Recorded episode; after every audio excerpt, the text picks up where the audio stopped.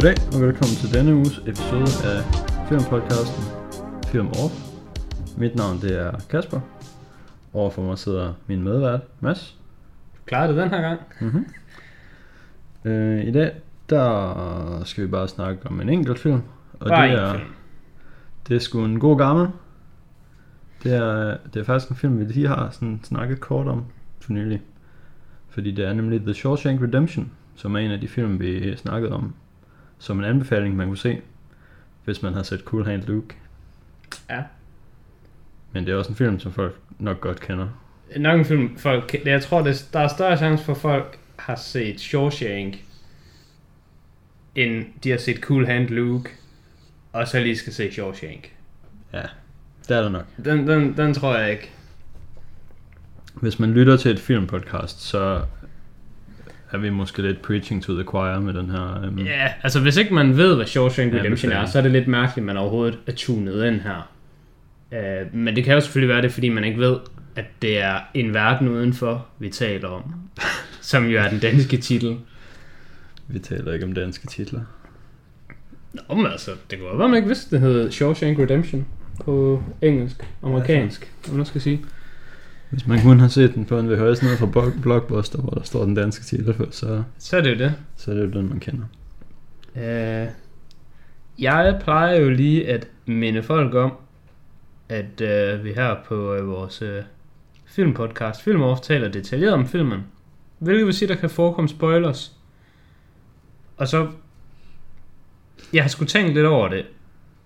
Her den sidste uge især, men faktisk bare generelt, at jeg siger det samme hver gang.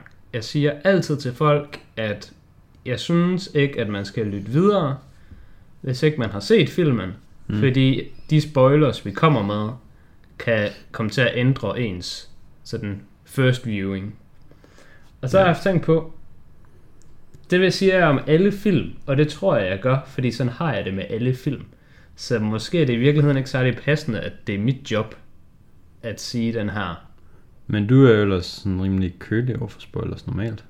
Jeg, jeg er selv iskold. Okay, Det er totalt ligegyldigt for mig. Men det føler jeg ikke, der er for andre. okay. Jeg føler, at det er en stor del for andre mennesker, at de får den der wow oplevelse. Hmm. Hvorimod for mig, så er det netop, at jeg kan fint vide, hvad der kommer til at ske, fordi så er det egentlig mere sådan processen derhen, og hvordan det udfolder sig, der er det spændende for mig. Ja. Men når vi nu taler om Shawshank Redemption, så vil jeg antage, at alle har set den. Ja. Og Det er, det er IMDb's nummer et rated film. Det er det. Den er nummer 1 på IMDb, er kun nummer 14 på Letterboxd. Men det siger også, det siger det hele, fordi Letterboxd er jo bare et shithole på internettet. Yes. Øhm, den er også sådan kun nummer 5 på en eller anden liste over... Kan jeg ikke huske, hvad bladet hed. Lad os bare sige, det var Variety, for det er der vist et blad, der hedder. Mm. Øh, sådan nummer 5, et eller andet best film of all time på den, og sådan i American Hall of Fame, eller et eller andet pis, der er den, ikke, der er den ikke engang første eller anden pladsen. Mm.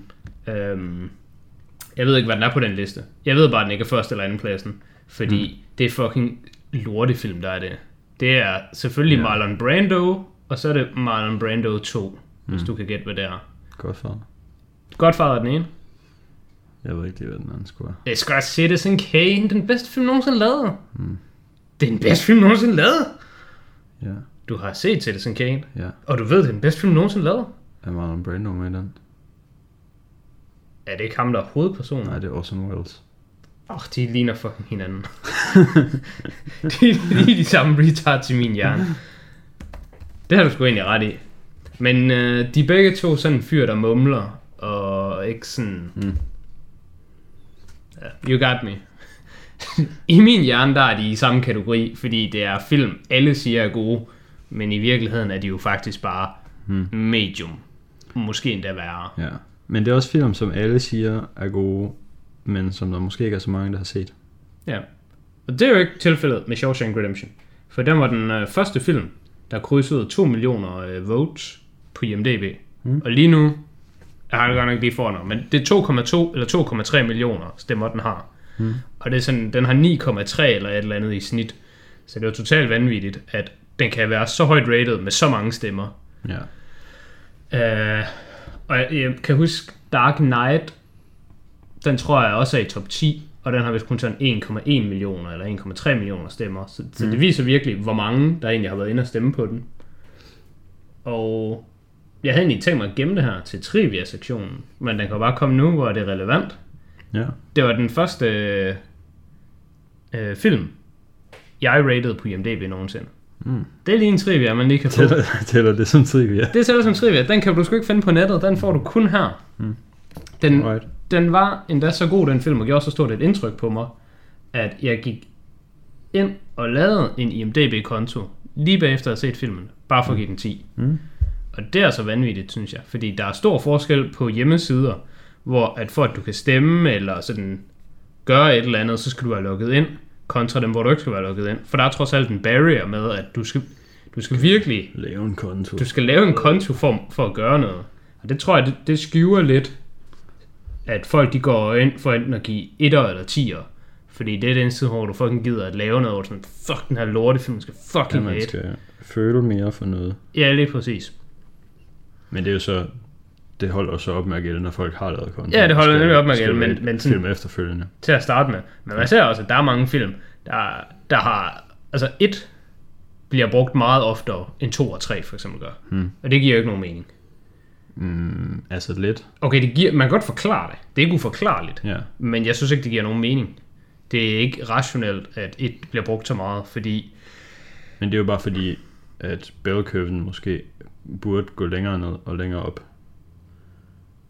I sådan, hvor dårlige film kan være, og hvor gode film kan være. Det er sådan ligesom, hver gang du siger, Du synes, den burde være bredere, eller hvad? Ja, ja, det er jo bare ligesom, at du siger nogle gange, at du vil give en eller anden film 12 ud af 10, eller 13 ud af 10. Ja. De får jo alle sammen 10 ud af 10. Ja. Så måske ender du med at give flere 10'ere, end du giver 9. Jamen, det gør jeg ikke. Ah, okay. Det gør jeg ikke, fordi jeg, jeg fatter, hvordan skalaer fungerer. Det er... Den, jeg, jeg er næsten civilingeniør i skalaer. Mm. Det, det er det, jeg, Jeg vil mener bare, nok, nok sige. Hvis der er nogen folk, der synes, okay, den her film er en 0 ud af 0, eller den her film var så dårlig, at jeg mistede hjerneceller, så den skal faktisk have minus 1 ud af 10, Ja, så ender de jo alle sammen på 1, for det er det laveste, de kan give. det er korrekt. Men så mange er der ikke af den type film, vil jeg mene. Nej, sure. Altså, hvis du kun ser 50 film, så kan du godt løbe ind i sådan en dårlig streak, af hvor du har ramt forkert. Mm. Men sådan, det bør balancere sig selv ud hen over 1000 film, for eksempel. Ja, sure. At, at der må være film, du har set, hvor du tænkte... Fordi den måde, jeg synes, man kan forklare det på, det er ret nemt. Okay, men hvis, hvis du ikke opererer på 2, 3 og 4, de er enten bare 5 eller bedre, eller 1. Mm. Så når du har givet 20 film 1 for eksempel, og jeg så spørger dig, hvilken film vil du helst se, så må der være nogen, du hellere vil se igen end andre. Det, det kan simpelthen ikke passe, at Ja. de alle sammen er forfærdelige. Og så må den ene jo have været en 2 eller en 3. Simpelthen bare fordi, de, kan, de kunne ikke være minus 1 eller 0. Så hvis mm. de alle sammen er 1, og du ikke kan bruge minus 1, så må du bruge 1 og 2, hvilket surprise er det skalaen er sat op til. Ja. Det er rigtigt. Det er en god lille øh, diskussion at starte ud med. Mm. Skal vi komme ind på vores egne ratings? Det plejer jeg lige at gøre her i starten. Hvis man ikke har set filmen, og man Ja. tænker, skal jeg se filmen? Svaret er ja, du skal se filmen. Jeg vil i hvert fald give den 10. Altså, For jeg må ikke... Det er det, man må give. Man må ikke give 11. Man må ikke give 12. Man må give 10. man må ikke give 11 eller 12. Nej, det har du, det har du lige sagt. Nej. Skalaen går fra 1 til 10, så er det det, man må give. Nej, nej, det var ikke det, jeg sagde. Jeg sagde, at du skal bruge hele skalaen, før du bare klumper det hele i 1 og 10. Mm. Sure. Øhm, jeg kan sige, at jeg havde givet den 10 ud af 10, inden jeg så den. Og jeg kan huske, den var rigtig god, og jeg ved, den er rigtig god. Men da jeg skulle til at se den igen, så var jeg faktisk lidt nervøs for, ah, kan jeg vide, om jeg nu ser den her, og den faktisk ikke er lige så god, som jeg jo synes, den skal være, fordi jeg har en forventning til, at den skal være sindssygt god. Mm. Og Mhm. bliver endnu en af de der typer, der sådan siger, at den er selvfølgelig helt vildt god, men så god er den heller ikke. Så der var, der var jeg faktisk lidt nervøs for at skulle se den, om den skulle ryge ned for 10. Uh, det kan lige blive en cliffhanger, så kan jeg komme med den rigtige til sidst i podcasten. alright. Men den er i den gode ende, kan jeg sige. Okay. Øh, som altid, så er vores hovedemner filmens univers, storyline og execution, skuespillere og deres karakterer, komposition, visuals, filmens highs and lows, så noget fun fact trivia til sidst, og ellers anbefalinger til lignende film eller serier. Ja. Og Sidste gang, der snakkede vi lige om, at vi bør nok i virkeligheden have en, der hedder crew, i stedet for skuespillere og deres karakterer. Ja. Fordi der er jo egentlig mere til en filmproduktion end bare det. Hmm. Øhm, ved ikke, du plejer nogle gange at læse op, hvem, Jamen, der, hvem der gør hvad. Så Altså, um, de sådan vigtigste karakterer i filmen, vil jeg mene, er Tim Robbins, som spiller Andy Dufresne, hovedpersonen, Andy Dufresne. og øhm, Morgan Freeman, som spiller Red, som er en, en homie, som øh, Han er en rigtig homie. Dufresne, han gør sig bekendtskab med inde i fængslet. Ja. Øhm, og så er der sådan, Tredje billing, det er ham, der er, spiller Warden, ja. Norton. Jeg, ved, jeg kan ikke huske, hvad han hedder. Jeg ved bare, han er tredje billing. han hedder Bob Gunton, Ja. og så, ja, Så er der sådan, så der lidt forskellige. så er der sådan lidt forskellige andre inmates. Ja. Filmen handler jo om en, der kommer i fængsel, og så foregår den inde i fængslet. Ja, vi plejer jo lige at øh, nogle gange lige give sådan en lille recap øh, af filmen, for at bringe folk up to speed. Men det føles bare så mærkeligt at gøre ved den her film, fordi det er jo så underforstået. Det ved alle jo. Og jo, den handler om... Vi, vi, filmen starter med, at vi har en mand, der bliver idømt øh, livstid fængsel for en øh, forbrydelse, han i hvert fald selv påstår, han ikke har gjort. Og der slår hans øh, kone og hendes øh, elsker ihjel. Yes. Og så ryger han altså i fængsel på livstid. Måske endda dobbelt livstid. Han får en livstid for hver. Han får nemlig en lille livstid for, så han har sgu på meget, dobbelt livstid. Meget amerikansk. Meget amerikansk, ja. Uh, det synes jeg også, den der uh, retsscene, den, den virker meget amerikansk. Ja. Um, hvis vi bare næsten bare skulle tage den nu, hvor den lige er kommet op, fordi så kan vi bare ko- komme væk fra den igen. Hmm. Det var sgu filmens love for mig. Og det var ikke fordi, det var dårligt, men det var sådan... Det, det er slet ikke lige så godt som resten af filmen. Det er heldigvis så mega kort, og det sætter også sådan filmen rigtig godt op, så i den forstand er det ret godt. Hmm. Men jeg noterede faktisk for mig, at, at ham... Øh, hvad er det, det hedder? Dommeren. Han ja. Sagde til Andy Dufresne, at han havde sådan en eller anden nonsense spiel med Just looking at you give me chills. Ja. You are a man who shows no remorse. Og bare alt sådan noget fucking ævl. Og der tænkte jeg, wow, det er godt nok sindssygt lamt, at dommeren han bare kan stå og sige, når jeg kigger på dig, hmm. så synes jeg, du er creepy. Så du skal fucking bare i fængsel på livstid gang to. Hmm. Men det kunne også bare have været Brad Pitt, der bare stod og så sagt, når jeg kigger på dig, så ser jeg en promising young man, der øh, øh, gjorde noget øh, uden at tænke over det, og han skal ikke straffes for 10 minutters action, så øh, du kan sgu bare, du kan sgu bare smutte. Plus der var stadig ikke sådan rigtig noget bevis. Nej, der var ikke noget bevis. Altså, det, det føles nemlig som om, at beviset var sgu bare sådan, Anklageren havde bare sagt en masse ting. Ja, beviset, det føles nemlig på den måde, at, og det er jo så også godt lavet i filmen, at man har det indtryk, som ser, men det føles egentlig lidt som om, at beviset er bare sådan, jeg kan ikke lide, hvordan du ser ud. Mm. Eller ikke ser Om, ud altså, nødvendigvis. Der var jo også det, altså han havde jo øh, sådan, hvad hedder det, tilstået, at han var på stedet, og sådan Ja, om- egentlig altså- havde siddet med sin pistol ude Altså, i de bilen. havde også øh, sporene fra hans bil og, Ja, og alle mulige ting. Ja, så der Øh, var, men, men se ud var egentlig også det forkerte ord. Det var sådan, hvordan hans, hans øh, fremtoning, fordi mm. han sidder sådan meget stille og sådan meget calm and collected inde i retsskabet. Altså, jeg, jeg, jeg synes egentlig, at Tim Robbins spiller rollen fuldstændig fantastisk godt.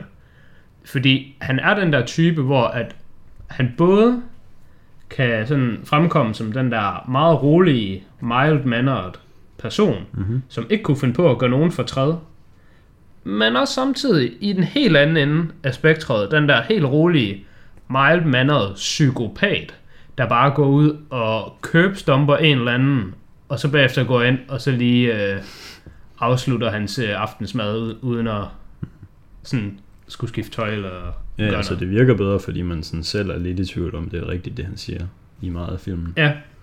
Nu tænker jeg nemlig lige på øh, ham, øh, Edward Norton i øh, American History X, men han var vist ikke helt sådan alligevel. Jeg tror, han var rimelig riled op, da han købstompede en. Ja, Og sådan er han jo ikke ham her. nej. Det er i virkeligheden ham fra øh, Silence of the Lambs, jeg tænker på. Ham, som alle elsker. Hannibal. Ja. Hvad fanden er den hedder? Stilhedens et eller andet. U, u, u, u, uhyggens et eller andet. Hvad fanden er den hedder på dansk? Det ved jeg ikke. Det er sådan noget lamt på dansk. Det hedder godt nok også noget lamt på engelsk. U- Uhyggens øjne, eller sådan et eller andet, tror jeg, den hedder. Ondskabens. Ondskabens øjne, ja. Den hedder ondskabens øjne. Uhyggens. Jamen, det, det er sådan et eller andet plat noget i hvert fald. Ja. Men det er lidt mere, altså, han kan også godt have den form for udtryk. Og det, det synes jeg er rigtig godt klaret. Ja. Ja. Og så er han inde i fængsel, og selvfølgelig bare ham i fængsel hen over en periode af hvad? 19 år, tror jeg, de siger, det er. Han er, Ja. Ja. Ja, og det synes jeg faktisk var helt godt lavet. Jeg synes, øh, da filmen starter, Mm. det har det der øh, en intro shot. Det er ikke et intro men der hvor han går hen og snakker med Morgan Freeman, der mm. står og kaster den der øh, baseball. Der synes jeg egentlig, at de virker meget unge i deres udtryk. Ja, altså det synes jeg, at de har klaret sådan okay, men. Nå, det er ikke, det er, ikke- vi er ikke på det der Samuel L. Jackson, Jackson i øh, One, nej ikke One Moon, hvad fanden hedder hun? Marvel, Captain Marvel. Marvel, Ja. ja. Vi er ikke på det niveau, som er insane jo. Men jeg synes faktisk bare, det fungerede. Jeg synes, når jeg kigger på dem hen over filmen, ja. så føler jeg, at de ager appropriately. jeg føler godt, de kunne have aged noget mere. Altså, de skulle have været yngre i starten, eller ældre til sidst, eller Ja, du er ligeglad jeg bare en jeg af føler delene. ikke, der er gået 20 år Mm. på, hvordan de ser ud i starten og i slutningen. Og det kan jeg godt forstå, at man ikke... Altså, Altså, det, det vil- kunne man ikke rigtig lave ret meget bedre i 94. Jeg vil give dig ret, hvis, hvis du tager en still frame i starten, mm-hmm. og du tager en still frame i slutningen. Ja. og laver en side-by-side comparison, mm. så vil jeg give dig ret. Men jeg synes bare, der er så meget mere til det, end bare at lave det. Fordi du har også i, i, altså, du har feelingen gennem filmen, og hvordan karaktererne har ændret Ja, det sig. er rigtigt. Det er det, det hele bygger jo op Ja. ja. omkring det. Og på den måde synes jeg, det fungerer rigtig fint. Altså, øh, film er jo egentlig bare en illusion. Mm. Og jeg synes, at de formår at skabe illusionen, sådan at jeg slet ikke er i tvivl. Men den er selvfølgelig nem at bryde, hvis du bare laver en side-by-side comparison, og så kritiserer de tekniske aspekter. Men, men jeg synes slet ikke, at man mister immersion på noget tidspunkt, eller sådan tænker, at de skulle have set lidt ældre eller yngre ud. Det gør jeg i hvert fald overhovedet ikke. Nej, jeg tænkte lidt over det et par gange, men altså, det er ikke noget sådan stort. Men jeg tænkte nemlig modsat. Jeg tænkte nemlig, at wow, det her, det, det skulle spot on. Det, det, det passer sgu godt. Altså, jeg, også- jeg, det, jeg tænkte også et par gange, at det var godt. Der er nogle gange, hvor man ser øhm, Andy, hvor han lige, så har han fået en ny frisyr, eller så har han fået briller, eller sådan noget. Så, Mm. Ja, ja, ja. Så har vi lige uh, ja, ja, givet ham lidt grå hår, for eksempel. ja, ja. Og Morgan Freeman, han får flere øh, sådan nogle øh, modersmærker, eller man skal kalde det, mm. i hovedet. Hvilket jeg tror, han bare har. Så jeg tror måske, de har sådan haft fjernet dem med makeup i starten og sådan noget. Ja, ja, det er svært at sige. Altså, hvis du ser, hvordan Morgan Freeman ser ud i dag, Nå, ja, ja, og så tænker på, at den her er lavet i 94, ja. som jo er meget mere end 20 år siden, så synes jeg, de har ramt agen meget godt. Men man kan selvfølgelig også sige, at Hollywood-skuespillere ager bedre end andre. End, end rigtige folk, der er i fængsel. Altså man kan sige, Ja, hvis man tager en, der er 19 år i fængsel, hvor gammel han kommer til at se ud, kontra Morgan Freeman plus 19 år, mm, så, så holder de så nok ikke lige godt. ja. Øhm, men det var sådan de vigtige skuespillere. Så er der lige lidt crew også, hvis vi skal komme tilbage til det. Ja, det, det, det, det Øhm. synes jeg, vi skal, fordi øh, det har jeg faktisk haft Yes. læst op på i dagens anledning. Og det, øh, på en måde overraskede det mig. Ja. Men på en måde overraskede det mig jo egentlig heller ikke, da jeg så det. Ja, altså den her film den har jo et rigtigt stjerne-team. Ja, det er vanvittigt. Vil jeg mene. Øhm, det er Frank Darabont, der har instrueret den. Ja, Han har også en writer's credit, men det er ikke ham, der har skrevet historien. Han har nok været med til at adapte screenplayet eller et eller det er ham, der har lavet screenplayet, kan jeg fortælle dig. Ja. Han har også selv skrevet screenplayet. Sure. Uh, men ja, den er baseret på en uh, short story af Stephen King. Mm. Øhm, så er det Thomas Newman, som har lavet musikken. Ja. Og så, nu kan jeg jo bare sige, Thomas Newman, det siger jo ikke mig noget. Men jeg tænkte, jeg tænkte faktisk efter at have set Shawshank, at wow, den her film var godt nok fuldstændig hjernedødt god. Mm. Jeg, jeg, jeg kunne slet ikke forstå, hvor god den var. Især fordi jeg vidste, at den skulle være god, og havde lidt regnet med, at den ville... Jeg, jeg havde lidt regnet med, at vi, vi ville skyde lidt under mål. Mm. Men vi endte skulle faktisk med at skyde lidt over mål. Og hvilket er godt i den her metafor, til trods for, at øh, overmål er ikke at score, og undermål er faktisk at score. Med mindre det, Med mindre det er amerikansk. fodbold, så skal Ja. man skyde den op igennem den der, Ja, den, den tager vi i den stedet der for. dimmer. Ja, den der fucking dimmer mellem stolperne der. Ja, altså Thomas Newman, han har blandt andet lavet musik til for nyligt 1917, så han lavet til Wall-E, Wall-E, Find Nemo, American Beauty, ja. The Green Mile, Yes, et par, et par James Bond film, Skyfall og Spectre. Så har han også lavet Center for Woman og Cinderella Man. Det, det er dem, jeg har noteret. Hmm. Øhm, for det er alle sammen film, jeg har set, som jeg ved har et rigtig godt soundtrack, og som også er gode film. Han har lavet musik til 89 film. Det er mange. Så der er selvfølgelig også nogle ikke, hvad skal man sige, home runs der ja. imellem. Men der er det stadigvæk dem, altså dem der er ikke home runs, har du set dem? Øh, nej. Fordi Ikke- det kan jo stadigvæk godt være, at musikken i dem bare er godt. Ja. Jeg så nemlig, jeg så faktisk lige en film her for et par dage siden, Hmm. der hed Father of the Bride, hvor at jeg tænkte, den her film er jo pissegod. Hvad sker der for, at den her lortefilm er så god? Jeg kan slet ikke fatte, at den er så god, fordi det bør den her Spasser-film ikke være. Og så var jeg inde og læste lidt om den, og inde og tjekke crewet, og jeg tænkte, kan vide, om det ikke var, fordi musikken var fuldstændig vanvittig god deri, fordi det var den virkelig, og det hjælper rigtig meget på stemningen af sådan en typisk rom-com, at, at bare de tekniske aspekter, der er styr på det. Mhm. Og det var en eller anden, der hed sådan et eller andet med A, og så hans efternavn var et eller andet Sivri, eller Sivri, eller sådan et eller andet. Jeg kan ikke præcis huske, hvad det er, men det er bare ham, der har lavet al musikken til Marvel-filmene. Det er ham, der har lavet Avengers og hele pisset. Mm. Mm. Så han er også sådan rimelig konge. Alan Silvestri. Det lyder nok rigtigt, ja. Det er nok ham. Det er nok det navn. Og så vil man et punkt på, det er alligevel vildt, når der bare er sådan nogle random film, der bare sådan har sådan kæmpe talenter på sig. Avengers soundtrack er fucking sygt. Avengers soundtracket er vanvittigt. Det er sindssygt godt. Altså, det er Altså, altså, noget af det bedste. Titelsangen, mener jeg. Ja, men det, det er noget af det bedste moderne. Mm. Øh, Yes. altså, det, det, for mig, så kan det sgu godt være måske det bedste siden uh, Pirates. Mm. Pirates, det er fandme godt. Og Pirates, det er nok det bedste siden Ringens Herre. Ja, altså nu tænker jeg altså ikke på hele soundtracket nødvendigvis. Jeg tænker bare på sådan titelsangen. Men altså, det gør jeg så. Er der en titelsang i Ringens her? Ja. Det er den der... Det er rigtigt. Det er det der. Det er rigtigt. Ja, men hele soundtracket er insane mm. i Ringens Herre. Jeg vide, hvor fucking ringe min imitation det soundtrack, det lyder i uh, mikrofonen. Men uh, det er bare Yes. lidt... Det, Men, øh, der, der får man lidt ekstra med som lytter. Men det var Thomas Newman, han havde lavet musik til den Har her du lavet musikken, ja?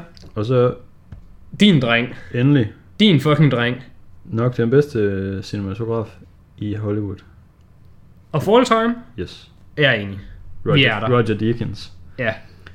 Det er Som- lidt vanvittigt. Somehow har lavet, I don't know, 20, han har lavet 70 film i alt, men sådan I don't- 20 af dem er fuldstændig sindssyge. Og han fik først en Oscar sidste år for 1900, nej, for, det er løgn. Han fik en Oscar i 2017 for Blade Runner 2049. Ja. Og hans første Oscar-nominering, det var Shawshank Redemption. Hmm? Det var der, det hele startede. Yes. Og så havde han blevet nomineret syv gange, før han vandt. Ja, for film så som... Okay, jeg ved ikke, om han har været nomineret for... Hvilke af dem han har været nomineret for Oscars for, men han har været med til at lave No Country for Old Men, The Big Lebowski, Prisoners, Skyfall, som er meget widely regarded som bare den flotteste James Bond film. Ja, jeg tror også, jeg synes, det er den bedste. Ja, jeg synes også, Skyfall er rigtig god. Men jeg har også lavet på de gamle James Bond. Mm. Så det kan næsten kun være Skyfall eller Spectre, der er den bedste. Og der... Ah, det kan ikke være Spectre. Nej, nej, men... Men Der er Skyfall. Royale kan godt være den bedste af de nye. Nej, det kan det ikke. Skyfall er klart bedre. Casino Royale, er den ikke sådan lidt se- semi-whack? Nej, Er der så... Der er en mere så? Er der en? Ef- efter Casino Royale? der er Casino Royale, så er der Quantum of Solace. Nå, Quantum of Solace, det er den, der er semi-whack. Ja. Okay, fair. Den kan jeg til gengæld fortælle, den bliver lidt bedre, hvis man ser den lige bagefter, lige bagefter Casino Royale. Okay, Fordi det er sådan, det er basically en efterfølger. Der er mange af de samme skuespillere med. okay. Eller, altså andre karakterer end James Ja, Bond. ja, okay. Ja. Jeg kan bare huske, at jeg så den, og jeg, jeg var gerne om, jeg sgu heller ikke rigtig med i den, og jeg, jeg husker bare, som var sådan lidt whatever. det er nok den James Bond film, der hænger mest sammen med den, der kom for inden. Ja. Hvilket nok heller ikke siger sådan super meget, fordi det gør James Bond typisk ikke sådan super meget. Nej, nej. Altså de gør det nogle gange en lille smule, og så er det skurken, der stadig er den samme eller sådan en pis. Mm. Men ja, de hænger ikke sådan super meget sammen nødvendigvis. Yes. Han har også uh, lavet True Grit, kan jeg lige sige, som du ikke fik nævnt. Alle dem, du har nævnt, det er nogle film, jeg også har noteret. Hmm. Og det er film, jeg har set, og som jeg husker, er gode. Men han har også lavet mange andre film, og også andre film, jeg har set. Men jeg, jeg vil kun sådan give skud ud til film, som jeg har set, og som jeg synes er gode. Det kan godt være, de er flotte alligevel, men det skal være sådan, at lyttere, de tænker, ah, jeg har hørt det her før. Yes. Og True Grit, den er rigtig god, synes jeg. Den, den kan man sagtens se. Og Prisoners og Sicario, de er mega gode. No Country for Old Men og Fargo, tja, Jeg har ikke set Fargo, faktisk. de er sgu sådan lidt ikke. Det er ikke lige det fedeste i verden, synes jeg. Men altså, hvis man sådan af en eller anden underlig grund er hjernevasket og tror, at uh, There Will Be Blood er en fucking god film, Mm. så kan man også godt lide No Country for Old Men og Fargo. Fordi det er sådan nogle film, hvor det er sådan, man skal se dem og fortælle sig selv, at de er de bedste film i verden, sådan at alle andre, der siger det samme, kan være enige med dig. Mm. Og så, så er de det måske. Men hvis man bare ser dem, fordi man skal se en god film, så, så bare, så bare skib dem. Jeg synes, No Country for Old Men er bedre end There Will Be Blood. Nå ja, selvfølgelig gør du det. det er jo klart. Fordi There Will Be Blood, den er sådan... Den er meget slem. Den er meget tæt på at være et. Altså den eneste grund til, at den ikke er et, er fordi den er godt lavet, Ja. den har gode skuespillere, Yes. og altså alle mulige, altså den er fyldt med en masse Blood. talenter. There Will Be Blood, den bevæger sig lidt i sådan et The Irishman-agtigt territorium. Ja, ja, det gør den nemlig rigtig meget. Det var nok om dem, der havde været med til at lave den her film. Ja, det tænker jeg også, at, at øh, fak- jeg havde faktisk tænkt mig måske at tage det her til sidst som lidt trivia, men nu har vi sådan choppet det lidt op, og det passer også lidt bedre herop til, men det tror jeg sgu ikke, at... Altså det er sådan noget her, jeg tror, at der ikke er særlig mange, der ved Hmm. om Shawshank Redemption. Og ikke nødvendigvis tænker over i hvert fald. Altså man ser jo bare en film og tænker, wow, det er sgu da fucking Tom Cruise, det er en Tom Cruise film. Den er god. Hmm. Men man tænker måske ikke nødvendigvis på sådan selve crewet. Og når man så egentlig skal gøre sig de overvejelser, hvorfor fanden er det egentlig, at Shawshank Redemption er den bedste film of all time? Og det, det der ved jeg, der er virkelig mange, der synes. Hmm. Jeg synes, IMDB er jo bare i sig selv. Men ellers så er det jo også bare sådan, Ja. når jeg har snakket om film med folk, Mm. så er det også en film, alle altid kan blive enige om, er vanvittig god. Yes. Og så kan man sådan tænke lidt over, hvordan det dog kan være. Og jeg ved, der er rigtig mange, der synes, at Morgan Freeman er sindssygt god deri, og Morgan Freeman uh, narration er sindssygt godt, og alle de der ting. Men det er jo bare det, man, sådan, det er jo det, man ser. yes. Men man ser ikke lige, at i creditsene, der er der altså fucking Thomas Newman og Roger Deakins, som jo bare er nogle Hollywood-legender. Mm. Så så ved man lige det, at, at der, der skal sgu mere til en film, end bare Morgan Freeman narration. Altså, andre eksempler på noget, hvor det sådan, altså det er lidt det samme koncept, men, men på en helt anden, i en helt anden genre, det er jo bare, hvorfor John Wick-filmene er gode actionfilm. Og det er fordi, at det er jo, det er jo ikke bare fordi, oh my god, Keanu Reeves er the shit. Oh, Keanu Reeves han er mega sej. Det er fordi, at ham, der instruerer dem, han er en tidligere stunt-koordinator. Så han ved, hvordan man sætter sådan gode action-scener sammen. Mm. Det er faktisk ham, der var Keanu Reeves stunt double i Matrix-filmene. Så de går way back. Ja. De går way back. Og kom egentlig lige til at tænke på en sidste, der også lige var i crewet. Jeg kan ikke engang huske personens navn. Men det er jo egentlig også noget, der er ret vigtigt i film. Det er uh, set-designeren. Uh, der Yes. læste jeg, at uh, Shawshank Redemption blev nomineret til syv Oscars. Mm. Uh, den vandt ikke nogen af dem, men den blev i hvert fald nomineret til syv Oscars. Uh, det var også et sindssygt hårdt år. 1994, det tror jeg er det bedste filmår nogensinde. Uh, men det kan vi lige komme ind på senere. Uh, men der sagde Frank DePorrent, instruktøren, at han følte, at uh, setdesigneren, han blev sgu snobt for en Oscar. Mm. Fordi han havde fået folk til at tro, at den, det her gamle, nedlagte et eller andet, der hvor de filmede, at det egentlig var et rigtigt fængsel. Ja. Um, ja, det var jo vel et tidligere fængsel, men som ikke havde været i brug i mange år. ja, så, det, ja, det tror jeg, det var. Det var, og det var vist grunden til, at jeg tror ikke, de havde et specielt stort budget. Jeg, jeg tror, at der, hvor de filmede, Mm. det, det var vist sådan, måske faldefærdigt, eller ikke brugt i lang tid, eller...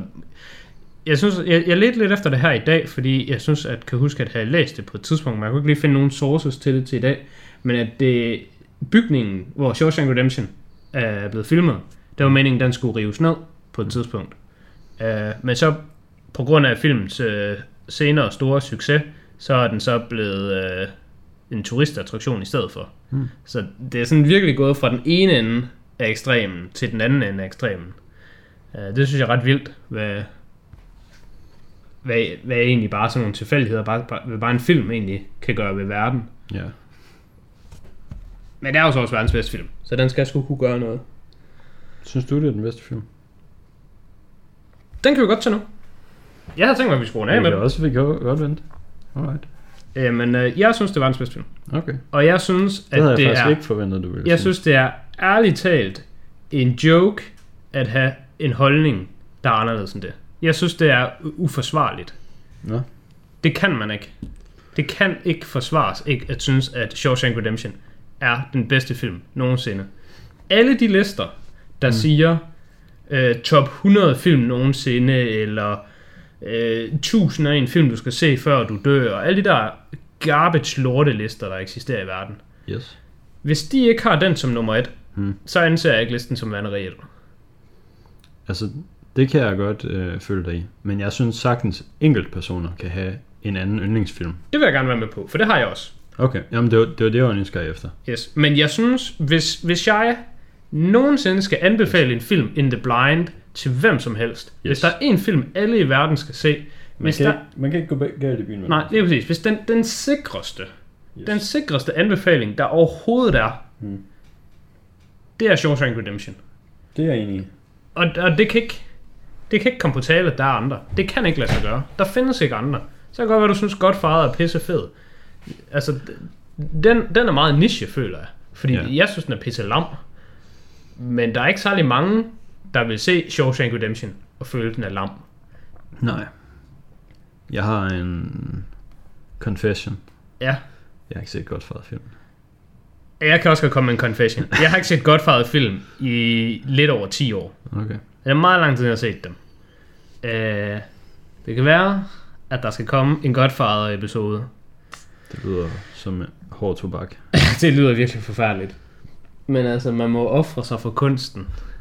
Jeg følte, jeg offrede mig lidt til den der Paul Newman episode. Ej, det gør du ikke. The Sting var sindssygt god. Og Cool Hand Luke, den er, den er sprød. Så det gjorde du ikke. Så, så ved du ikke, hvad true er. Så, Mm. så, så kan du bare se Seven Samurais. så kan du bare se den. Mm. Som jo også er en af de 10 bedste film nogensinde lavet. Hvilket også er, altså det er en joke. Seven Samurais, det er en 1 ud af 10. Det er en forfærdelig oplevelse at se den. Alright. Springer jeg nok også lige over så. Vi taler utrolig lidt om filmen egentlig. Rigtig Jamen, mange det, om jeg ting tænker, der er, rundt om filmen. jeg tænker, der er god tid til ikke at snakke om filmen i dag. Det, jeg tænker faktisk det samme, fordi jeg havde faktisk også lidt forestillet mig, at altså Shawshank Redemption er bare en film, der er blevet diskuteret så meget, og der er blevet sagt så meget om den, mm. at jeg synes ikke rigtigt, der er så meget mere at sige til den. så det kunne bare være sådan lidt random, hvad der nu lige kom til at blive sagt. Ja. Det synes jeg er meget fint. Men i hvert fald, de ting, vi plejer at komme ind på, dem vil jeg alligevel også gerne ind på her. Så det Mm. passer jo fint. Vi skal lige tale ham der, Tim Robbins. Ja. Han gør det sat med godt heri. Ja, han er mega nice. Han er ufattelig god. Jeg, jeg har lige været inde og kigge på andre film, han er med i, og jeg har faktisk ikke rigtig set ham i særlig meget andet.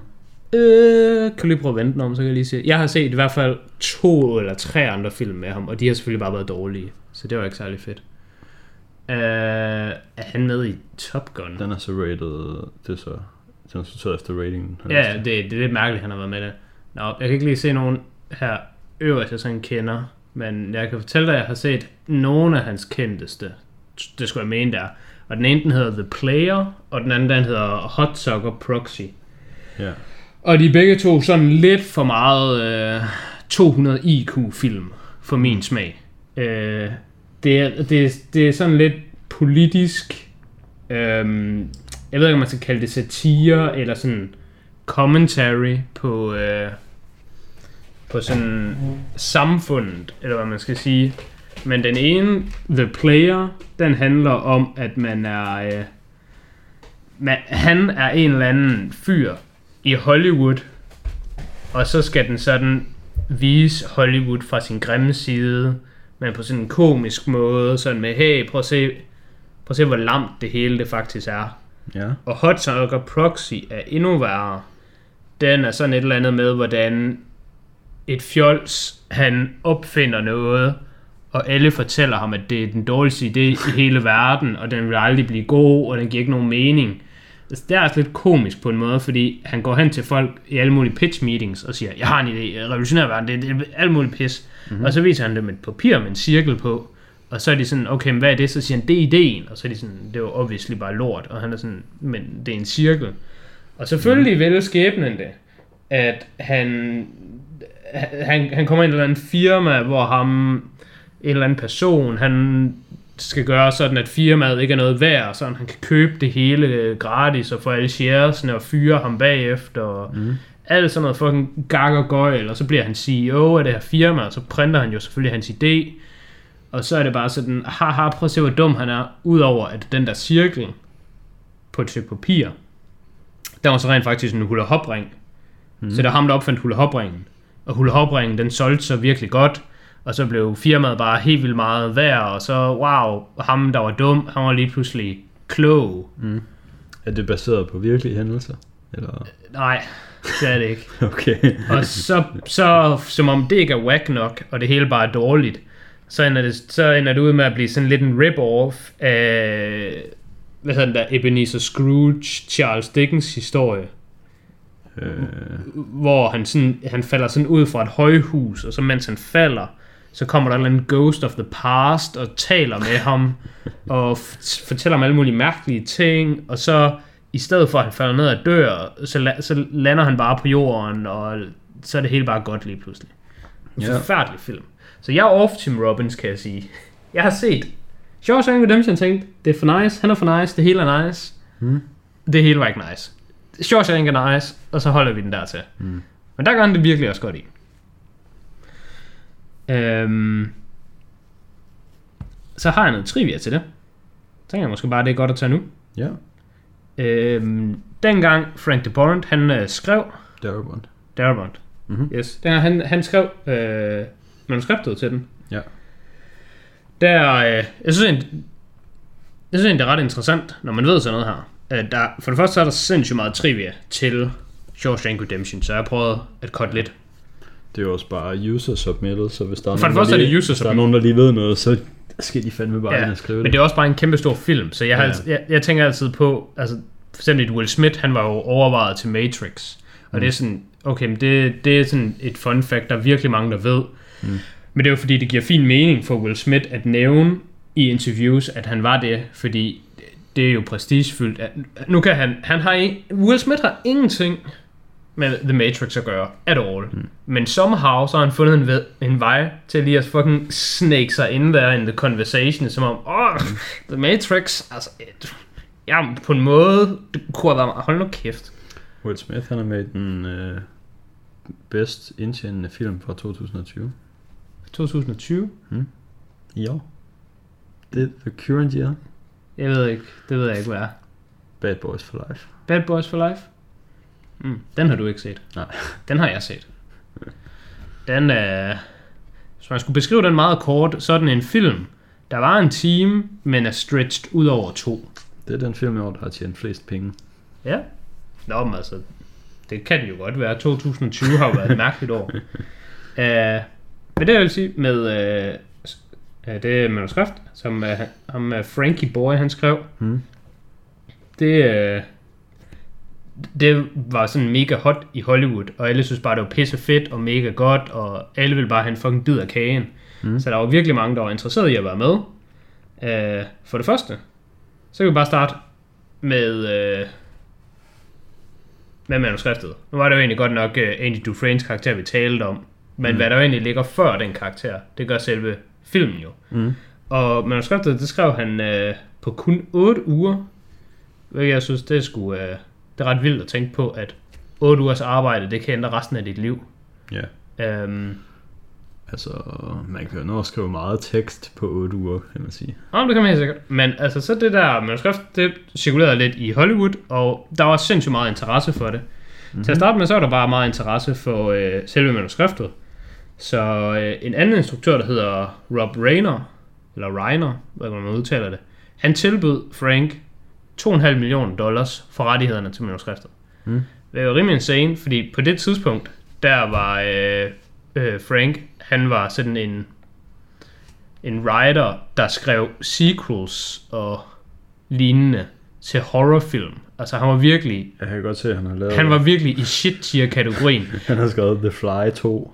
Ja, altså når, når, når der skal bruges en forfatter til toer og treer inden for horrorfilm, A Nightmare on Elm Street 3. ja, han får lige Nightmare on Elm Street, han får sgu lige træerne. Og den, den situation i livet, den position, den prøvede han at grave sig selv ud af. Og den måde, han ville grave sig selv ud af den, det var med det her manuskript til den. Mm. Og Rob Reiner, han fucking elskede den, og synes bare, det var genialt. Og han gik, altså jeg synes 2,5 millioner lyder som fucking insane mange penge Det lyder som for et penge. manuskript. Så Især i... især i 94, Ja, især for en, måske er den der sådan 92. ja, og især for en, hvilket, sådan, for, sådan, grund til at han skrev det, det var at komme ud af det slum, han var i. Ja. Okay, men det gør du jo. Du har skrevet et manuskript for 8 uger, der kommer en giver dig 2,5 millioner. Congrats, you did it. You did the thing. Det var det, du ville. Yes. Men han, han har sgu lidt for høje tanker Hmm. om sig selv, Frank. Han var sådan... Han kunne sgu også godt selv så godt lide det. Han ville måske også prøve at instruere den selv. Hmm. Og så, øh, så, så holde fast i den. Hvilket synes jeg er ret vildt, at han kunne slippe afsted med. Fordi det er sådan lidt den typiske historie, der også er omkring øh, Rocky. Hmm. Hvis ikke du kender den. Nu tror jeg måske, du kendte. Nej. Øh, Sylvester Stallone ja. har selv skrevet Rocky. Mm. Og øh, det manuskript var også sindssygt hot i Hollywood. Og der var virkelig mange, der gerne ville indånde det. Øh, men han tog ikke den bedste deal. Mm. Lad os bare sige, den bedste deal var, at der var nogen, der gav ham 5 millioner for den. Og på det her tidspunkt, der var han hjemløs. Så det var rimelig meget at få, og det var rimelig meget at takke nej til. Ja. Øh, men jeg tror, han endte med at sige ja til måske noget 30.000 dollars, eller 100.000 dollars, eller sådan noget pis. Mm. Men så fik han til gengæld lov til at spille hovedrollen. Det var den klausul, han satte på den, og det sagde han til alle, at han ville have hovedrollen deri. Ja, okay. Altså, de store studier var sådan, det kan du ikke få, men altså, du kan da få 10 millioner i stedet for. Og sådan, mm. nah. Hvilket er insane, Ja. når man er så fattig, at man sælger sin hund for penge. Den går ud fra, du ved. For den er lidt en internet. Nå, det har jeg hørt. Nå, Sylvester Stallone har engang været så fattig, at han solgte hans hund for, ja, for at have råd til mad. Og så Det- da... øh, Det er godt nok sindssygt. Det er rimelig vildt. Og så da Rocky så blev en succes, så måtte han ud og finde hans hund tilbage og købe den tilbage. Så mm. a happy ending for ham. Det er lidt det samme her, Frank han havde gang i. Øh, og det er ikke sikkert, du ved, hvem Rob Reiner er, eller vores lyttere gør det. Men jeg kan lige fortælle, i 90'erne, der var han fucking the nuts. Altså mm. han var kongen. Fordi han var lige coming øh, hot ud fra i 1986, Stand By Me, Mm. som også er en Stephen King øh, Ja. adaptation. Og så i 87, der havde han The Princess Bride. Og i 89 havde han When Harry Met Sally. Og i 90 havde han Misery, som også er en Stephen King. Mm. Og i 92 havde han A Few Good Men. Og altså de her fem film, det er alle sammen film, jeg sætter sådan 8 ud af 10 eller højere. Det er alle sammen sindssygt gode film. Ja. Du har ikke engang set A Few Good Men. Er det ikke dig, der ikke har set Jeg har ikke set særlig mange af de film, du lige nævnte. Og du har set Princess Bride, eller? Yes. Har du ikke set Misery? Jeg anbefalede den til dig Har ikke set film. mindst to gange. Er det ikke en horror? Jo. Men det, det, det er min yndlings horrorfilm. Mm. Og jeg kan ikke lide horrorfilm. Nå, okay. Men den er sindssygt fucking god. Men det er også fordi, den er, ikke- den er ikke en dårlig horrorfilm. Det er lidt det, der opfylder kriteriet for at være en god horrorfilm. Ja. Men Det det jeg lyder- har sådan set... Jeg har som sådan ikke noget med horror. Men du ved, at jeg oftest ser film sammen med min kæreste. ja.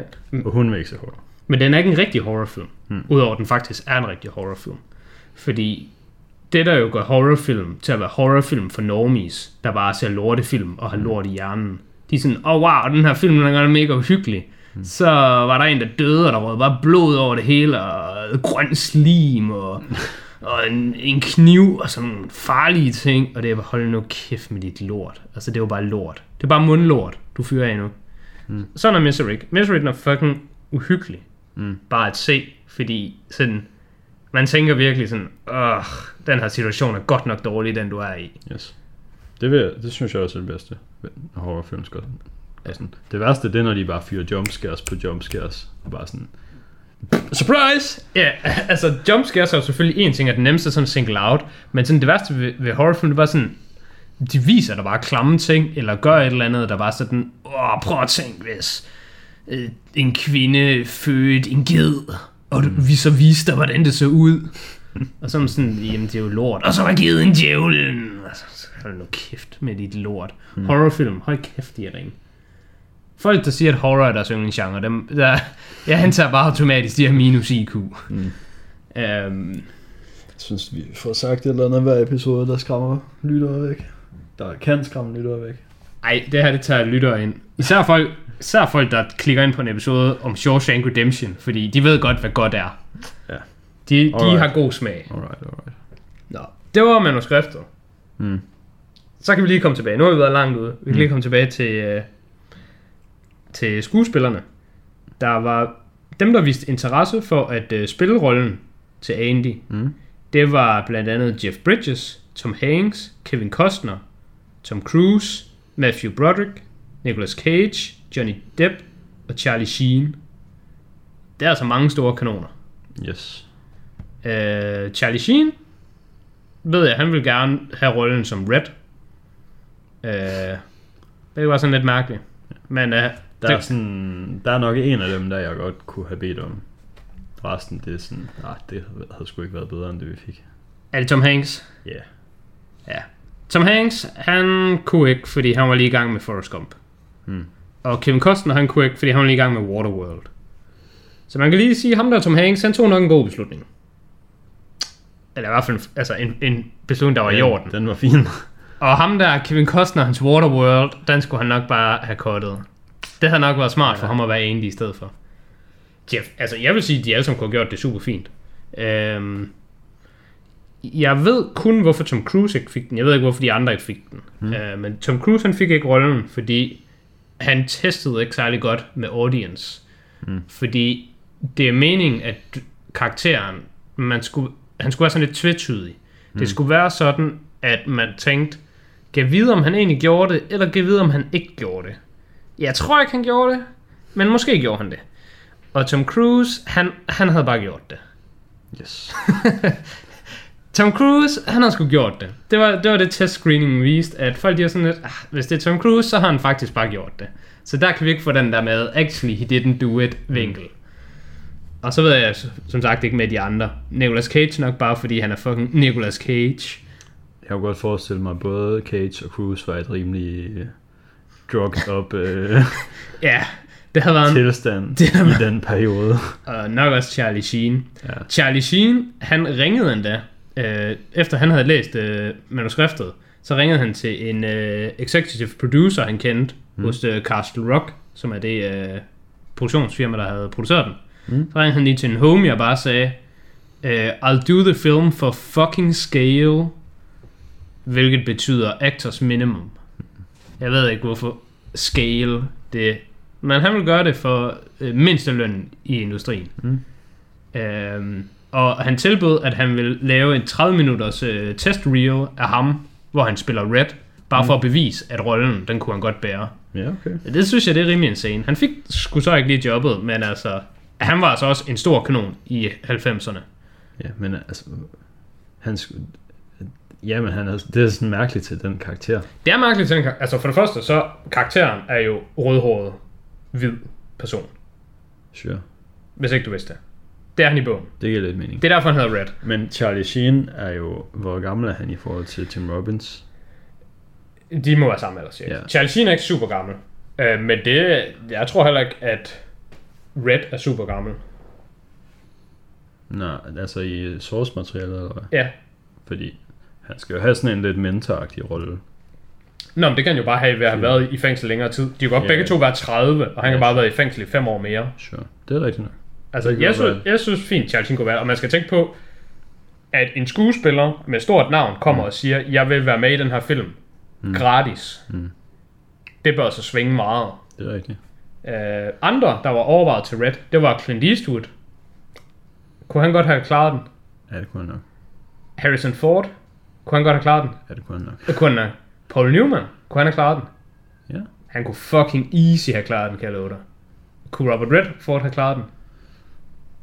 Jeg kan ikke særlig godt lide Robert Redford, to be honest. Jeg tror, han havde været den bedste. Hmm. Men det blev sgu Morgan Freeman. Mm. Uh, men jeg vil sige, at alle de muligheder, Clint Eastwood, Harrison Ford, Paul Newman og Robert Redford, Mm. så synes jeg faktisk, Morgan Freeman er det dårligste valg. Mm. Den måde, filmen endte ud på, har jo været rigtig godt. Mm. Uh, og grunden til, at uh, Frank han valgte Morgan Freeman, det var, at han synes, han bragte sådan noget autoritet, Mm. figur. Det jeg synes var sådan lidt mærkeligt. Fordi det gør de andre da også. Jeg tror, han blev valgt, fordi han er sort. Mm. Øhm, fordi der var en anden, der havde fået rollen, som havde takket nej. Og nu kan jeg sgu ikke huske, hvad han hedder. Nå. Men han var sort. Mm. Og han sagde nej til rollen, fordi han synes ikke, at det var særlig godt øh, som forbillede at spille en convicted murder. Mm. Så det ville han ikke lide. Fair. Og grunden til, at jeg ikke kan huske, hvad han hedder, det er, fordi han er en absolute nobody. Udover, at han selvfølgelig ikke. Det, dengang var han sikkert en stor kanon. Mm. Men altså, der er jo bare det der med, nogle gange så din karriere, den vender jo bare på Ja. en plade. Og Morgan Freeman, han tog Nogle gange så takker man nej til at være med i Shawshank, og så holder man op med at være en stor kanon. Yes.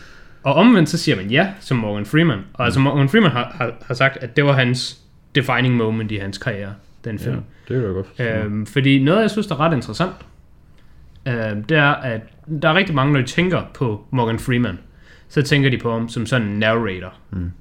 Og der er rigtig mange, når de tænker på Shawshank Redemption, så tænker de netop på Morgan Freemans ikoniske rolle, som ham, der er fortælleren. Mhm. Men vidste du godt, at det var den første film, han nogensinde var narrator i? Han havde aldrig været narrator før i hans liv. Det vidste jeg ikke, nej. Det vidste jeg nemlig heller ikke. Han godt. Og det havde jeg heller ikke antaget. Hmm. Fordi jeg havde jo antaget, ligesom dig går ud fra, at grunden til Morgan Freeman han blev castet, på grund af det. han blev sgu da castet for at være narrator. Mm. Altså det gjorde han jo så også, fordi Frank De- Deborand, han, Bond. Darabont, han, han synes, at, at det passede meget godt. Mm. Så der havde han sgu en rimelig god vision, må man sige. Men det var ikke noget, Morgan Freeman han havde erfaring med. Nej. Uh, så det synes jeg er ret vildt, hvor, hvor godt det endte ud. Og, og det har jo bare ændret hans karriere fuldstændig. Det er rigtigt. Omvendt så til Andy, Ja. der, øh, der vil jeg nok give dig ret. Jeg kan sgu ikke se nogen klare det bedre end Tim Robbins overhovedet. Jeg kan se Tom Hanks klare det lige så godt. Ja, det er også der, jeg er. Tom Hanks han kan klare det lige så godt, men det er bare fordi han er Tom Hanks. Hmm. Så hvad kan man overhovedet gøre? Og der vil jeg sgu hellere have det univers, vi lever i nu, hvor der så også eksisterer en Forrest Gump på Yes. samme tid, end at han havde været med i den her film, og Forrest Gump var lavet en anden, eller bare slet ikke lavet. Det går ikke. Nej. Vi skal have begge film. Ja. Så, så der er jeg tænkt begge rigtig to glad. udkom samme år. Ja, de får 94 begge to. Yes. Jeg sagde jo til dig, 94, 94 er det bedste år. Ja, men I- I... jeg, jeg prøvede lige at lægge den op til dig, men så var du bare sådan, ja, det vidste jeg godt. Nå, men det er det. Du havde sagt, at vi skulle snakke om det senere, så nu vil jeg lige lægge den op. Den, den er en af dem. Okay. Ved du, øh, hvilken film, der havde premiere samme weekend som Shawshank Redemption? Nej. Pulp Fiction. Pulp Fiction er, Altså, jeg synes ikke, Pulp Fiction er all that. den er ok. Pulp Fiction, 7 ud af 10. Hmm. Og grunden til, at den er 7 ud af 10, det sgu, det sgu min dreng Bruce Willis. Bruce Willis, han carrier fucking den shit tier film på hans fucking ryg som en champ. Fordi den er jo bare whatever, den film. Men Bruce Jeg Willis er synes også, sæt med god. er Rimelig overrated. Ja, ja, det er en af de film, jeg har set flest gange af alle film. Hmm. Jeg tror, jeg har set den fem gange, fordi jeg bliver ved med, at ikke kan forstå, altså jeg føler, at jeg lever i crazy world Hmm. over, hvor medium jeg synes, den er. Hmm. Og den er jo bare den bedste film i verden, åbenbart. Så, her, det er en af de film, jeg har set allerflest gange, og hver gang jeg ser den, så tænker jeg altid, nej, den er jo faktisk bare ok. Um, nu kommer jeg helt sidetracked. Nå jo, nu kommer jeg tilbage til mit track. Hvad, hvad var tracket så? Tracket var jo, vi talte om øh, 94 og film og alt muligt. Ja. Skal du lige, skal du lige have listen? Har vi flere bingos? Skal du lige have listen? Fra Yes. 1994. Øh, 1994, der er Pulp Fiction, Forrest Gump, The Lion King, Leon the Professional, Ace Ventura, True Lies, Four Weddings and a Funeral, Clerks og Interview with a Vampire. Mm. Det er 1, 2, 3, 4, 5, 6, 7, 8, 9 film fra et år, som alle sammen holder i dag. Altså alle sammen er store film i dag, mm. som folk anerkender og stadig taler om. Jeg ved godt, Interview with a Vampire, den regner ikke med... Jeg ved, du ikke har set den. Og jeg regner ikke med, at du ved, hvad det er overhovedet. Uh, Det er en Tom Cruise film, er det ikke? Tom Cruise er med jo. Uh, men den er sindssygt stor i USA, for mm. some reason. Det er sådan lidt ligesom, der er ikke særlig mange i Danmark, der ved, hvem James Dean er. Mm. Men han er også sindssygt stor i USA, for some reason. Det er sammen lidt med Interview with the Vampire. Og Clerks ved jeg sgu heller ikke rigtig, hvor stor er i Danmark. Det er faktisk den eneste film på listen, jeg ikke har set. Mm. Jeg har engang haft prøvet at se den, og så efter 10 minutter, så er jeg sådan, nah, jeg tror, jeg venter til en dag, hvor jeg bare skal se en shit-film med at se den. Mm. Four Weddings and a Funeral, til gengæld mega stor i Europa. Den tror jeg ikke er lige så stor i USA. Ja. Så det går Den har jeg heller ikke set. Har du det? Ja, nå, den er faktisk ret god. Vil du have set True Lies? Nej, Hvad? Det tror jeg ikke. Ej, den er jo nederne. Lad mig, lad mig lige se, om jeg har Det er med. Arnold.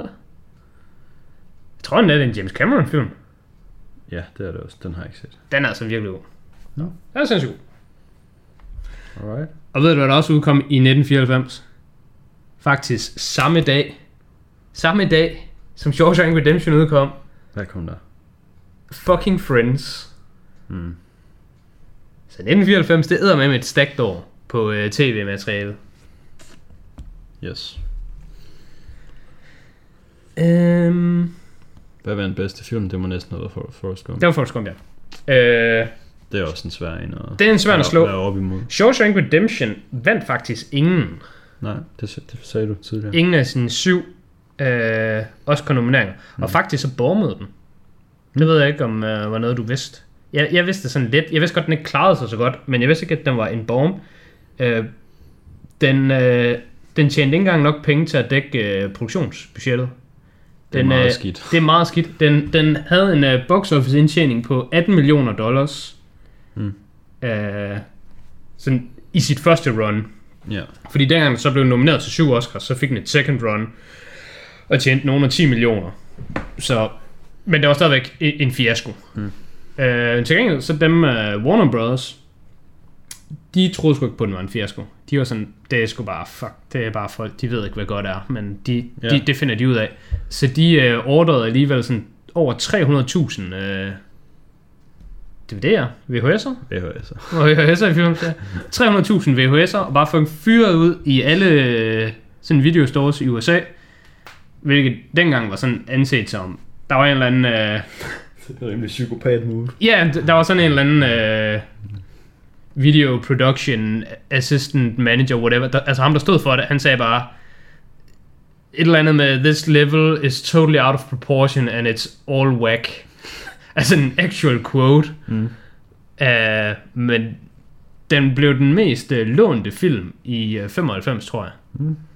Og den er en af de mest afspillede film sådan nogensinde på Det kan tv. godt forestille mig.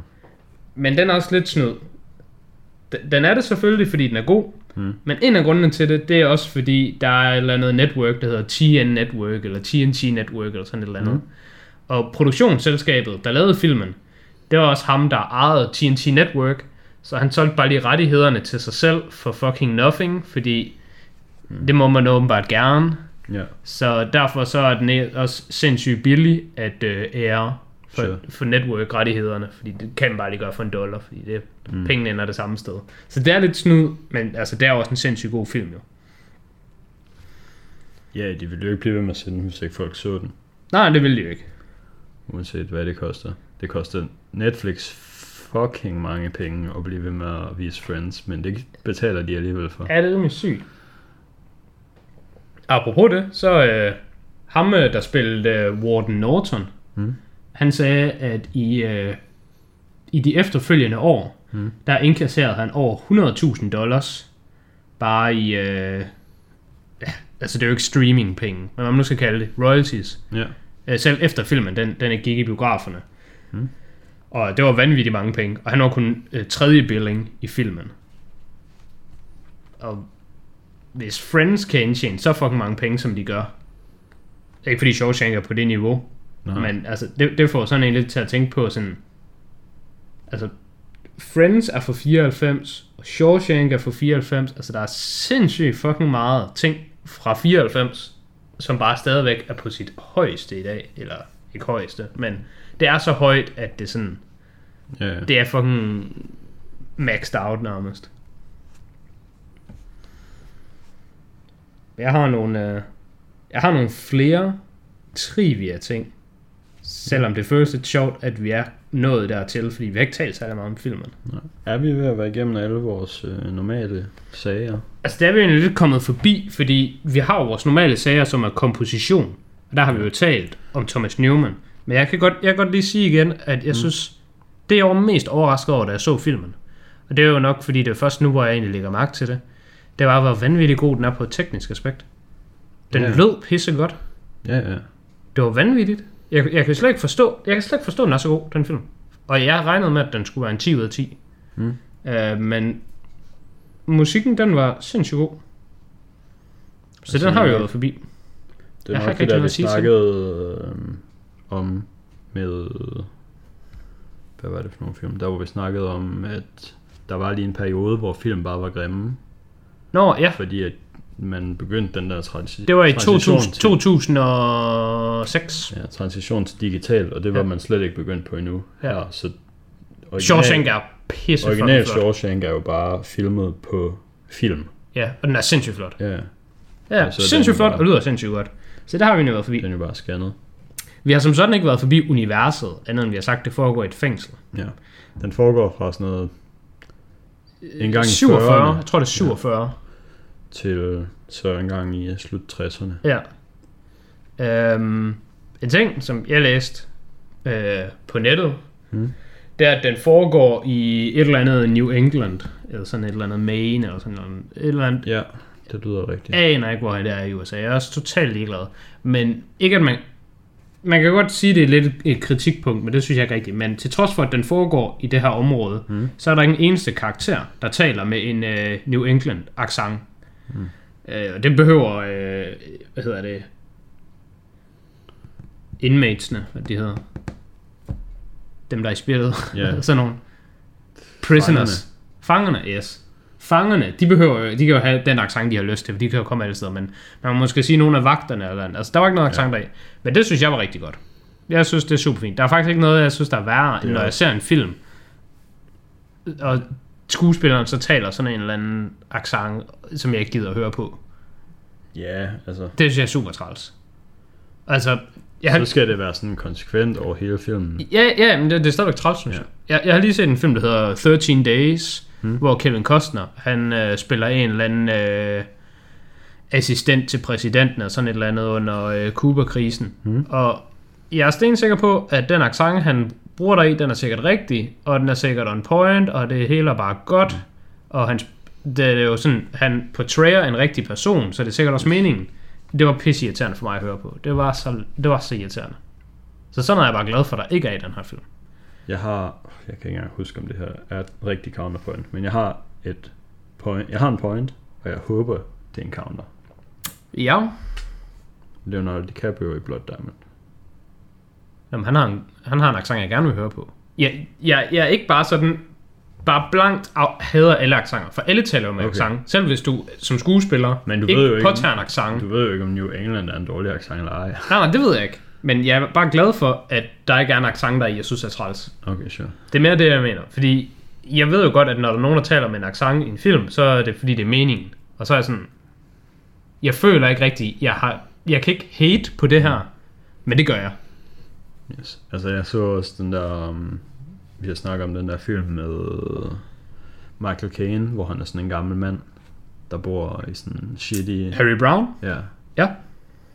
shitty statsandel lejligheder i sådan et lortekvarter, hvor der er alle mulige Bøller. sådan nogle chaps, der bare Der er bøller. fucker shit op. Der er bøller, der går og tisser på Yes. folk.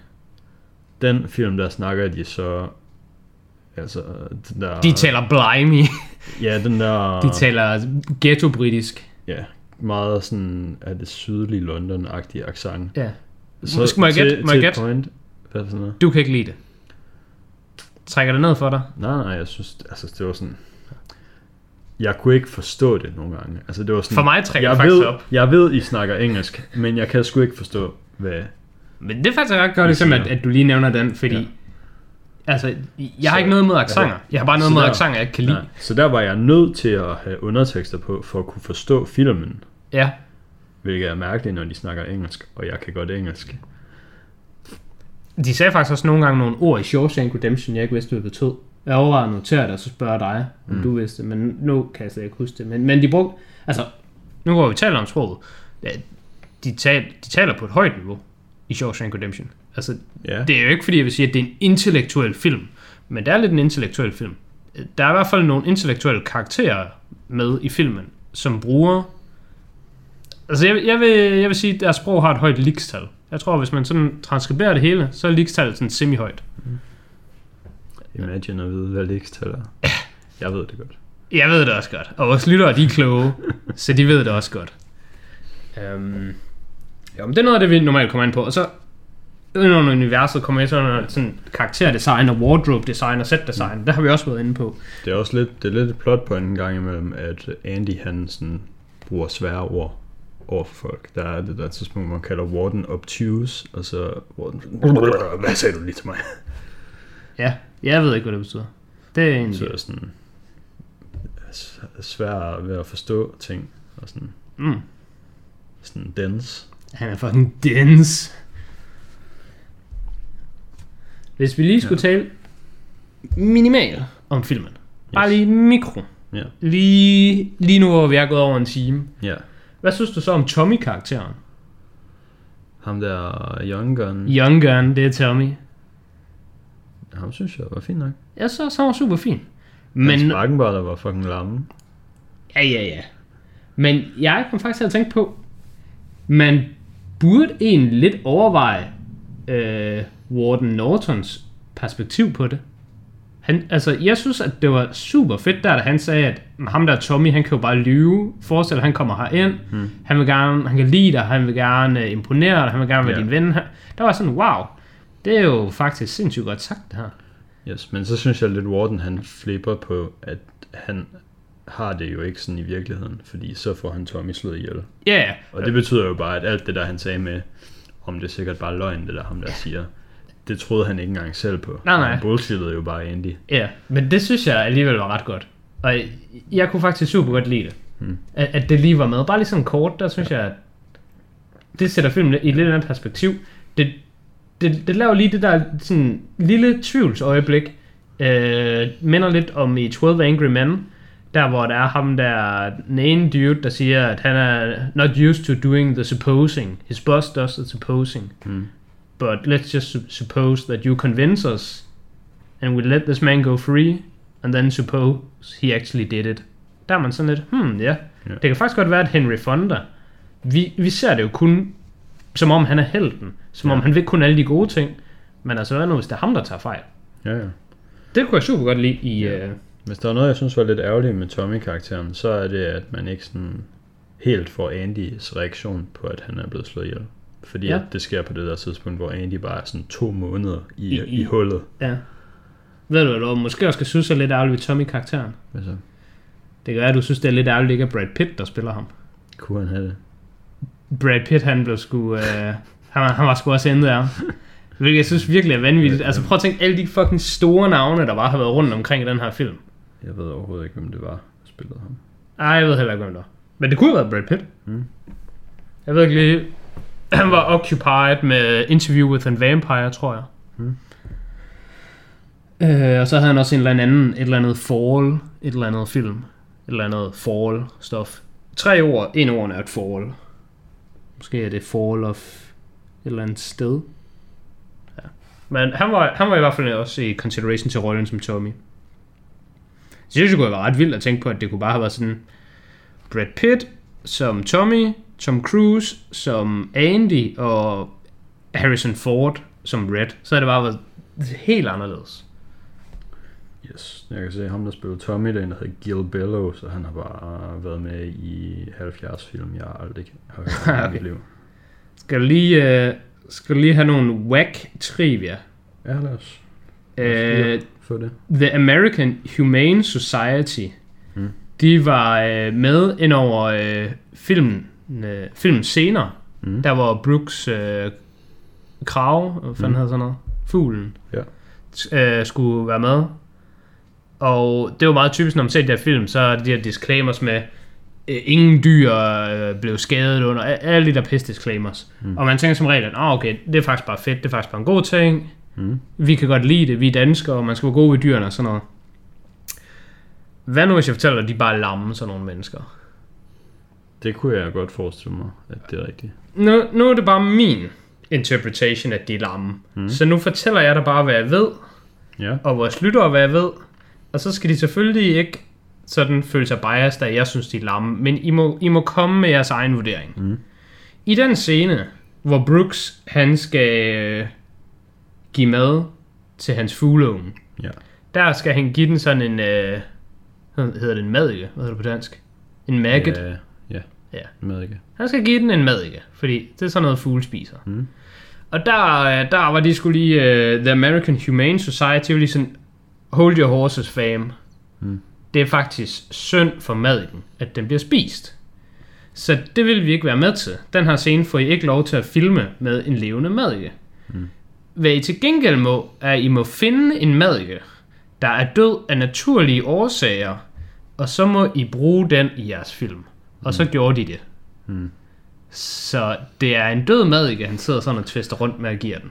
Det lyder rimelig Det er lamt. lamt. Det er lamt. Altså, jeg er all for, at man ikke skal... Man skal, ikke- man skal, man skal være god ved dyrene. Mm. Men man skal også lige vide, hvornår man skal slappe af. Yes. Og der må man skulle lige slappe af. Så har jeg... Jeg har, jeg har mere. Jeg har simpelthen så meget. Og du Mm. på... Jeg har jo faktisk slet ikke noget. For jeg har bare fundet det her inde på Trivia. Ja, Uh, men jeg har jo kortet ned til alt det, jeg synes er spændende. det er det, folk vil have. Det er det. Uh, Frank Darabont, han er sgu lidt et svin. Fordi der findes ikke uh, deleted scenes uh, på DVD-releasen til den her film. Ja. Fordi det synes han, det ville være for pinligt, hvis uh, offentligheden så dem. Nå. Og det synes jeg er super ærgerligt, fordi jeg mener, at har læst noget om, at det er nær- nærmest er et mirakel, at Shawshank Redemption er så god, som den er. At der har været virkelig mange forskellige directions, den skulle have taget på nogle forskellige tidspunkter, og der var virkelig mange forskellige ting, filmen skulle have indeholdt. Så jeg tror, at der eksisterer virkelig meget deleted footage, som er super spændende. Og jeg har det faktisk omvendt af, hvordan, altså, at han synes ikke, at folk skal se det, fordi det er pinligt. Men jeg synes, det gør det mere imponerende. Det er mere imponerende at se, at de har måske haft 5 timers footage, og så har de kunne edite det ned til det her mesterværk. Mm. Frem for, hvis det bare var, okay, her er manuskriptet, okay, vi skyder det en til en, okay, nu er vi done, det var bare et godt manuskript. Men det der med, at de ligesom kunne lave ting, og Ja. ja. tilpasse ting. For eksempel hele den der scene med øh, operaen, Mm. det var bare improviseret. Det var bare, det var fandme bare Tim Robbins, der bare lige var sådan, vi gør det. Mm. Og det der med at gå hen og skrue op. Ja, Tim Robbins har været en kæmpe stor del af den her film. Jeg tror også ikke, filmen kunne være det samme uden ham. Mm. Det er også ham, øh, hvad hedder det, han valgte alle billederne inde på øh, det der rum. Altså Øh, øh, i, i hans eget værelse. Ja, inde- han, han fik lov til at vælge alt, Mm. undtagen selve plakaten. Fordi plakaten den er en del af short storyen. Short storyen hedder endda Rita Hayworth mm. af en Shawshank. Men det, Så- han slutter endda med ikke at have Rita Hayworth, gør han ikke? Jo, Der har han kun Jo, til at starte med. ja, han har sådan tre forskellige. Ja. Jeg ved ikke, om det også er sådan i, i short storyen. Men short storyen hedder Rita Hayworth Mm. øhm, af en Shawshank. Ja. Jeg kan da godt vide, hvor meget der sådan er fra den originale historie. Der er rimelig meget. Det kunne være sjovt. Der er rimelig meget fra, læse fra den originale historie. Mm. Øh, nogle af de ekstra plot points, det var det med øh, det der opera. Mm. Øhm, så er der også sådan en lille ekstra ting. Det er den med, at øh, Morgan Freeman, han siger det der med, at det er fordi, at han er irsk, at de kalder ham Red. Ja. Men det er det ikke, fordi i bogen bliver han beskrevet som en hvid mand med rødt Yes. hår. Det er også det er mærkeligt det med irsk, fordi irsk er jo grøn. Ja, men irlændinge har jo rødt hår. Mm. Det, Så ja, okay, det er rigtigt. altså, jeg vil give dig ret, at Irland forbinder man mest med grøn. Men nummer to farve, vil jeg sige, er rød. Det er nok rigtigt. Ja. Men ja, det, det kunne være sjovt nok at prøve at læse den der originale historie, fordi Ja, jeg er tænker faktisk sådan- også det samme, at, at At, jeg, jeg ved godt ikke, kan vide det. Ja, jeg ved ikke, om folk ved det her, men manuskripter er ikke særlig lange. Så altså, der kan godt være, det kan sagtens være, at det meste af den originale short story bare har kunne oversættes til manuskriptet. Ja. Men hvis man læser et manuskript til en film, versus at læse en bog, så er manuskriptet altså sygt meget kortere. Ja, manuskripter er ikke specielt lange. Et manuskript til en film kan sagtens være sådan, det ved, under 100 sider. Jeg skulle sige står ikke 70 så sider. Det er sådan 70 Ja. sider, og der står ikke sådan super meget. Jeg synes, der er lidt sjovt ved... øh, Nu har jeg talt om uh, Frank og hans... Uh, det var hans instruktørdebut. Mm. Uh, han, han er sgu noget lidt speciel i der, vil jeg sige. Mm. Fordi uh, han er faktisk selv med i filmen. Er han det? det er hans hænder, der bliver brugt, når der er lavet close-ups. Øh, der hvor at øh, Andy han sidder ude i, øh, i bilen, Ja. og sidder sådan og fifler med Ja. revolveren. Ja. Det er altså øh, Frank, der lige øh, laver det, fordi han var sgu ikke sikker på, at andre kunne lige sådan gøre præcis, hvordan han ville have, det skulle gøres i den her scene. Han var sådan, Mm. Hænderne, de skal altså bare gøre præcis sådan her i den her scene. Det er kun mig, der kan det her. Det, jeg kan, det kan jeg, kun tæ- være jeg mig. tænkte, det var sådan noget med at cut cost, altså så behøver man ikke have skuespillerne on set til det. altså, det er han, egentlig, han skal jo være på set either way, fordi han Ja. skal være der til det hele. altså, der står begge dele. Mm. Der står, at uh, close-up'et var film post-production. Så i den forstand, Ja, okay, så, så- kunne han lige så godt selv gøre det. Men så står der også lige bagefter, notably because Darabont felt that only he could do exactly what he wanted in the close-ups. Ja, okay. Uh, Så det er sådan lidt en mellemting. Ja, og det er det samme med der, hvor øh, Andy han øh, skriver hans navn i væggen. Der hvor Mm. han står og skraber det. Det er, det sgu også lige Frank, der sådan, det er kun mig, der kan lave det er helt rigtigt Andy. Det er egentlig sjovt. Det minder mig lidt om øh, i Wolf of Wall Street, mm. så vi skal have noget, noget ny trivia. Mm. Der øh, de skulle bruge sådan, i sådan en lille kort montage, sådan, hvor man skal ud og flyve, der skal lige bruge sådan, sådan nogle hurtige klip. Mm. Og en af de klip, de skulle bruge, det var den der fasten your seatbelts, et eller andet blinkende lys, der er i øh, fly. Mm. Øh, og der Martin Scorsese, han sagde bare til ham, der er set øh, designeren, at øh, jeg vil gerne have det her klip, vi skal have det sådan her et eller andet. Og så ham set designeren, så da han øh, fløj med et fly fra det ene sted, et andet sted, som man jo gør med et fly, Mm. så bare lige for at have øh, sådan noget, at de kunne holde det op imod, så filmede han det lige på hans øh, iPhone. Mm. Øh, og så viste han øh, Martin Scorsese, sådan, se, det er sådan, det ser ud, jeg tænker mig, at vi gør det sådan her, og et eller andet, og så Scorsese var bare sådan, ej, vi bruger bare det, du har filmet. vi bruger bare dit iPhone-shot, det, det andet, det er too much. Mm. Jeg synes sgu, det var ret sjovt. Ja, sure. Vi er nok, øh, vi er nok ved at være der, hvor man, øh, hvor man kan sige virkelig mange flere ting, men vi Ja. nok ikke bør gøre det. Nej. Jeg havde jo lovet at øh, komme med mit, min rating til filmen Ja. til sidst. Så den kan jeg komme med nu. Ja. Jeg så den. Jeg tænkte, jeg ved, jeg har givet den 10 ud af 10, men jeg er sgu bange for, at vi ender på 9 ud af 10. Og det håber jeg ikke, vi gør, fordi jeg gider ikke være ham der, der føler sig speciel ved at sige, Shawshank Redemption er faktisk ikke... Nej, jeg, jeg synes, hvis ikke du giver den 10 ud af 10, så, så er du bare lam. Altså, så lyver du bare. Så vil du bare gerne være speciel. Hmm. Så det er jeg rigtig glad for. At faktisk, så ender vi på en 12 ud af 10. Åh, oh, fy. Vi, vi er måske endda 13 ud af 10. Jeg ikke... Fordi sidst, det jeg gav 12 ud af 10, det var jo Inception. Ja. Og jeg tror sgu, at jeg synes, Shawshank Redemption var en bedre oplevelse. Mm. Så øh, den, den er sgu røget op. Der er virkelig få film, jeg kan tænke på, jeg har set. Jeg synes er bedre. Jeg tror, at de eneste, jeg kan komme på, det er Weathering with You og Warrior. Mm. Af ting, vi har talt om på... Øh, og dem tror jeg, jeg har givet 14 ud af 10. Som man jo Okay. kan. Ja, ja, ja. Det kan man. Der går Naturligvis. Skal, der går skalaen til. Ja. Um, Jamen, jeg er også på 10 ud af 10 på den. Det er ikke min personlige yndlingsfilm, men jeg er enig med, at det er, det er den mest recommendable film, der findes. Ja. Jeg synes, en anden film, der er meget tæt på at være lige så recommendable. Er det The Green Mile? Yes. Fucking hvis Og du vil sige jeg synes, det er den eneste anden recommendation, vi basically behøver at snakke om i dag. Det er i hvert fald den, der, der er lagt mest op til det. Fordi Det er den, der minder mest. lige En anden fængselsdrama film baseret på noget, som Stephen King har skrevet, adaptet af Frank Darabont og instrueret, Ja. Og så En anden, der kan komme tæt lige, på. Så får vi lige Tom Hanks Får lige Tom Hanks i hovedrollen. Nu hvor han ikke øh, Ja. var available til... Altså en anden, der kan være lidt tæt på, udover ikke Mm. rigtigt, det er Stand By Me, som jeg nævnte, som Rob Reiner havde lavet. Mm. Det er også en Stephen King adaptation. Og Stephen King er jo primært horror Han er kendt for forfatter. sit horror, ja. Ja. Men nogle af hans få ikke horrorfilm, eller horror adaptation film, mm. som har slået igennem til at være store, det er nummer et, Shawshank Redemption, nummer to, Green Mile, og så nummer tre, Stand By Me. Så hvis man har set Green Mile og Shawshank, hvilket jeg antager, mm. mange har, så kan man se Stand By Me.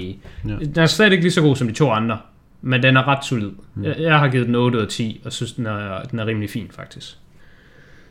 Øh, ellers ja, så er det svært at komme med, øh, med lignende film. Altså, der er i hvert fald ikke andre film, der er lige så lignende end Mm. øh, The Green Mile. Jeg vil måske... Jeg synes Green Mile er cirka lige så god endda. Ja, det gør jeg ikke helt, men vi er deroppe. Den, den kan godt være... Jeg, jeg tror, Green Mile er en 11 ud af 10. Mm. Jeg tror, det er der, vi er. Sure. Så i den forstand er de jo stadig 10 ud af 10, når man, mm. når man bliver stoppet af skalaen. Ellers så en anden film, jeg vil anbefale, som... Nu skal vi over en helt anden, vi skal over en helt anden grøft nu. Ja. Og jeg har faktisk anbefalet den før. Mm. Men Schindlers Liste. Mm. Den er altså også bare... Når, når du har set Shawshank Redemption og sidder og har sådan en god følelse i maven, og virkelig er emotionelt påvirket Mm. til den positive side. Mm. Lige så meget har vi gang i med Schindlers Liste, bare til den deprimerede side. Ja. Så det skal man bare lige vide, inden man ser den. Men det er også en sindssygt god film, virkelig godt lavet. Den har lidt samme... Grunden til, at jeg egentlig sammenligner dem, det er deres pacing. Det har, der er faktisk slet ikke noget at komme ind på i Shawshank Redemption. Ja. Men, men Det er det, en det, rimelig kan, lang film. det er en rimelig lang film, og den er ikke, den er ikke sådan super well-paced, synes jeg. Men alligevel, så sidder du sidder aldrig og keder dig, og du sidder altid og er interesseret i, hvad der foregår. Og det er sådan, tingene går ikke hurtigt, men de går i et tempo, man er rigtig fint tilfreds med. Ja. Jeg synes, det, det er... De går sådan stødt fremad. Ja. Og det er faktisk noget af det, som jeg synes, der minder mig meget om de der Paul Newman-film. Hmm. Altså, jeg synes, at The Sting og Cool Hand Luke er film, der ikke er sådan fast-paced film. Men hele vejen igennem, der sidder jeg bare og tænker, jeg er virkelig fint tilfreds med den rytme, vi har lige nu. Um, og det er også sådan, jeg har det med Schindlers Liste. Så det er derfor, jeg, jeg kommer til at tænke, hver gang jeg ser film, som er lange og ikke særlig well-paced, men man egentlig bare er okay med det hele, så, mm. så er det nogle af de typer film, jeg kommer til at tænke på. Ja. Det var nok øh, det. Det var det for den her uge. Jeg kan lige informere om, det er meget sent at komme med den her information, men hvis man har hørt alt det her, og stadig ikke har set den, eller har lyst til at se den igen, så er den bare på Netflix. Nå ja, Shawshank Redemption. man kan lige se den på Netflix. Det, Yes. det er rimelig ikke noget Og det er The. Green Mile jo også, Ja, hvilket måske er en bedre serviceinformation at få her til sidst. ja, det er rigtigt. Øhm, jeg tror ikke, vi har nogen konkret plan for, hvad vi skal snakke om næste uge. Nej, fordi det var mig, der valgte Shawshank Redemption, så nu er bolden på din side. Så må vi se, hvad det bliver til. Men øhm, tak fordi du lyttede med i den omgang. Jeg mener, du har mere, du skal have sagt. Nej. Og så øh, lyttes vi ved næste uge.